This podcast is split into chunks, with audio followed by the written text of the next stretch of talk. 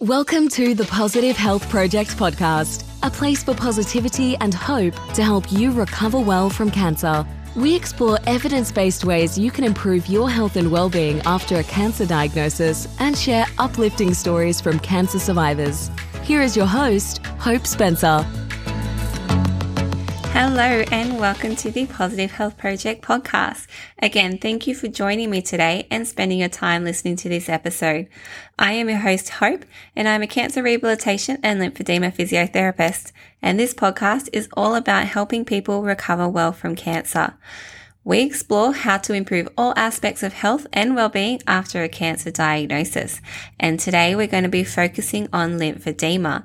It is March and therefore it is Lymphedema Awareness Month. So I thought that we might tackle some myths that are sticking around about lymphedema and help to either clarify or debunk some of those myths. So the first myth that we're going to look at is that if you have only had a sentinel lymph node biopsy, not an axillary node dissection, that you will not get lymphedema. So the rate of developing lymphedema after axillary lymph node dissection is reported to be at approximately 20 to 30%. Now, the surgical technique known as a sentinel node biopsy has a lower risk of developing lymphedema. Most reports say it's about 5% or less. So the sentinel nodes are the lymph nodes that fluid from the breast drains to first. It is thought that if cancer cells were to move from the breast, they would spread to these sentinel nodes first. Sentinel node biopsy is a technique that aims to identify and remove just the sentinel nodes and no others. Removing only the sentinel nodes can lessen the likelihood of complications, including lymphedema. Other components of cancer treatment, such as chemotherapy and radiation, are known risk factors for de- developing lymphedema, as the more trauma there is to the local lymphatic system, the higher the risk of developing lymphedema. This is why close monitoring, no matter how high or low the risk is for you, is important to catch any changes early. This monitoring can be done by a lymphedema therapist or even by yourself using a tape measure and taking several circumferential measures of the arm every few months or if you feel like something has changed. So to summarize that, the risk from a sentinel node biopsy is definitely less than if you've had a complete dissection or complete clearance done, but it is not zero. So it is still possible to develop lymphedema even without a complete clearance happening. So again, that's why it is so important to monitor yourself uh, to make sure you are catching anything early. So looking at the next myth, we're looking at getting your blood drawn or having your blood pressure taken on the side where your lymph nodes were removed and that that will cause lymphedema. So historically, guidelines for the avoidance of blood pressure measurements and blood tests in the affected arm after breast cancer surgery that involves lymph node excision have been based on anecdotal, theoretical, and non-evidence based recommendations. So if we look at blood pressure, while it is important for both patients and healthcare practitioners to be vigilant of the swelling in an at-risk arm, evidence-based studies do not demonstrate an increased risk of arm swelling or lymphedema in association with blood pressure measurements. It is not an invasive procedure. It is a very short and quick uh, procedure that is done. And this is unlikely to cause any lasting problems to the lymphatic system. Compression is usually and very regularly used in the treatment of lymphedema. So as long as the tourniquet isn't on the arm too long and isn't of a too high a pressure, then the risk is really quite low. Studies indicate that strict guidelines for the avoidance of uh, taking blood pressure on an affected arm after breast cancer surgery and lymph node removal may not be necessary. These guidelines may actually cause unnecessary burden and stress, making obtaining blood pressure measurements or any sort of medical procedures around that too stressful, unnecessarily stressful. If we then look at blood tests, uh, we can talk about how the fact that a blood test is much more invasive than having your blood pressure taken. the skin is actually broken and there is a risk for infection. So it is this risk of infection and the impact that that might have if you were to get an infection on the lymphatic system that may actually cause some swelling or exacerbate lymphedema. So not actually the procedure itself, but the risk that that comes with with an infection. Now these days that doesn't happen very regularly, but the risk of course is still there. So, when reasonably possible, the goal is to avoid unnecessary trauma or stress to the side where the lymph node surgery was. And we want to avoid any infections, skin infections, any kind of infections to that affected arm, especially repeated um, episodes of infection, because that really increases the damage to the lymphatic system and increases the risk of fibrosis. So blood pressure and blood tests. If we have another arm that we can use, then it's best to use the other arm. But please do not stress if you need to have your blood pressure done or a blood test done or an IV put in on your affected arm. It is highly unlikely that that will cause anything. And if it does, then whether it was that test or whether it was something else, it is more than likely something would have triggered your lymphedema at some point. So try not to be too stressed about that situation. So, the next myth we are going to look at is flying in an aeroplane after lymph node surgery will cause lymphedema. So, currently, research seems to lean towards that there is no connection between air travel and lymphedema. In a 2010 study, they looked at the impact of air travel on the swelling of an at risk arm of women treated for breast cancer.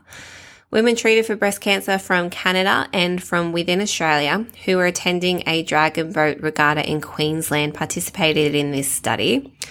The women were measured within two weeks prior to their flight upon arrival in Queensland.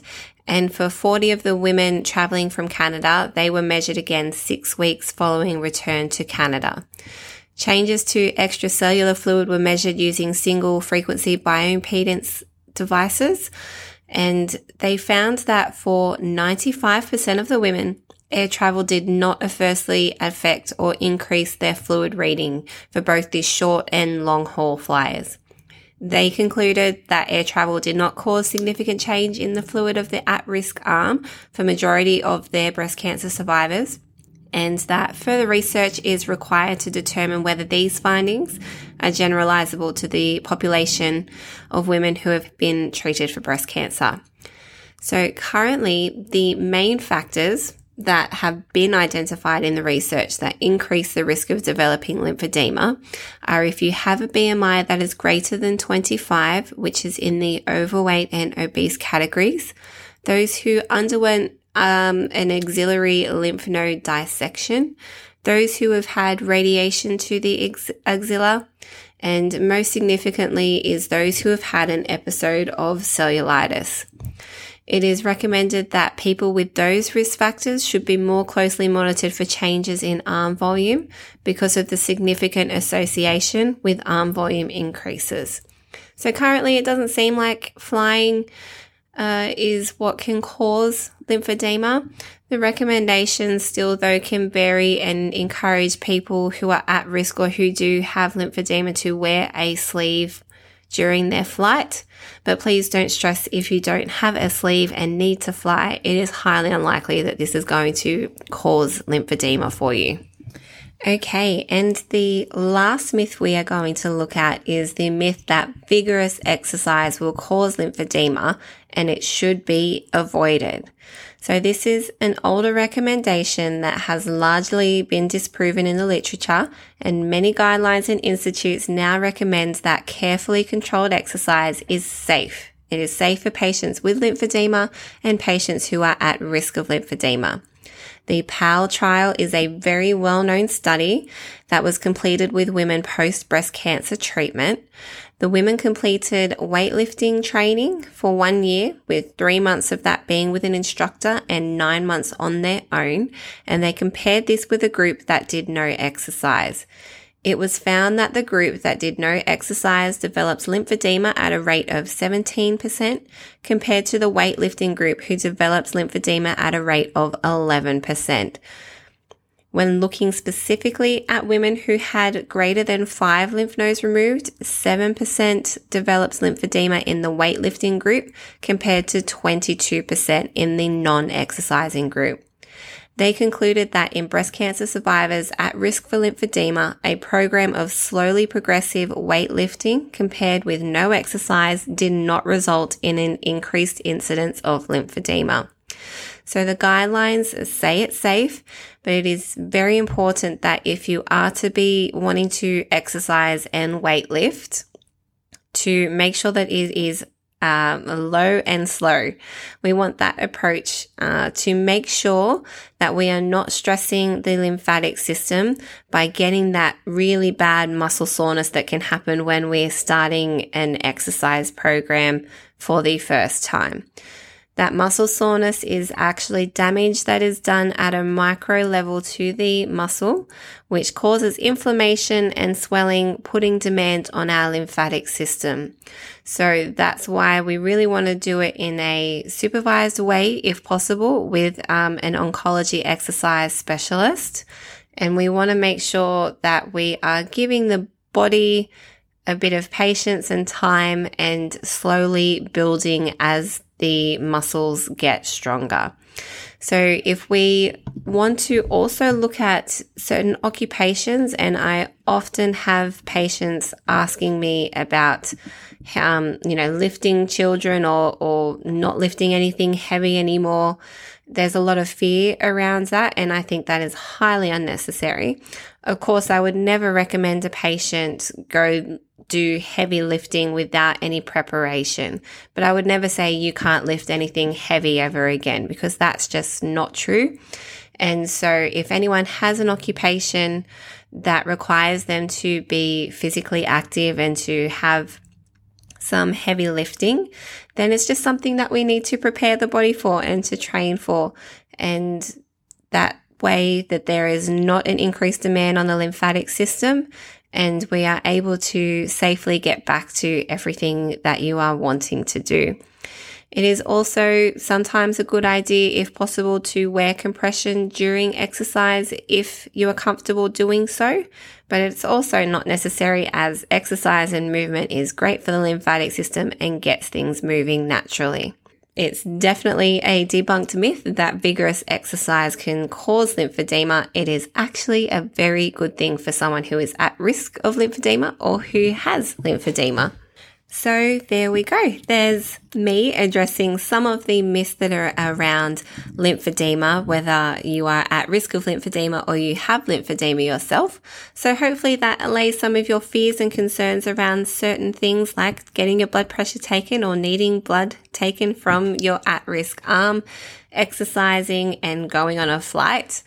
So the most important takeaway here is that it is really important for you to make sure that any broken skin is cleaned up and that it is looked after and monitored for any signs of infection, that you are always closely monitoring your swelling and making sure you get it addressed as soon as possible to make sure that you are exercising and you are a healthy body weight. They are so important for a healthy lymphatic system.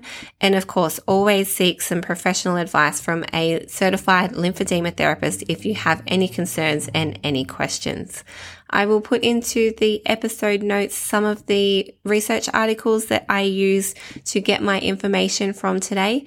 Thank you again so much for joining me today, and I will see you next time for our next episode. Thank you for listening to this episode of the Positive Health Project podcast. We hope you enjoyed it. If you wish to connect with us, please search for the Positive Health Project on social media. And if you have any questions, please reach out to us via our website. We hope you can join us for the next episode of the Positive Health Project podcast.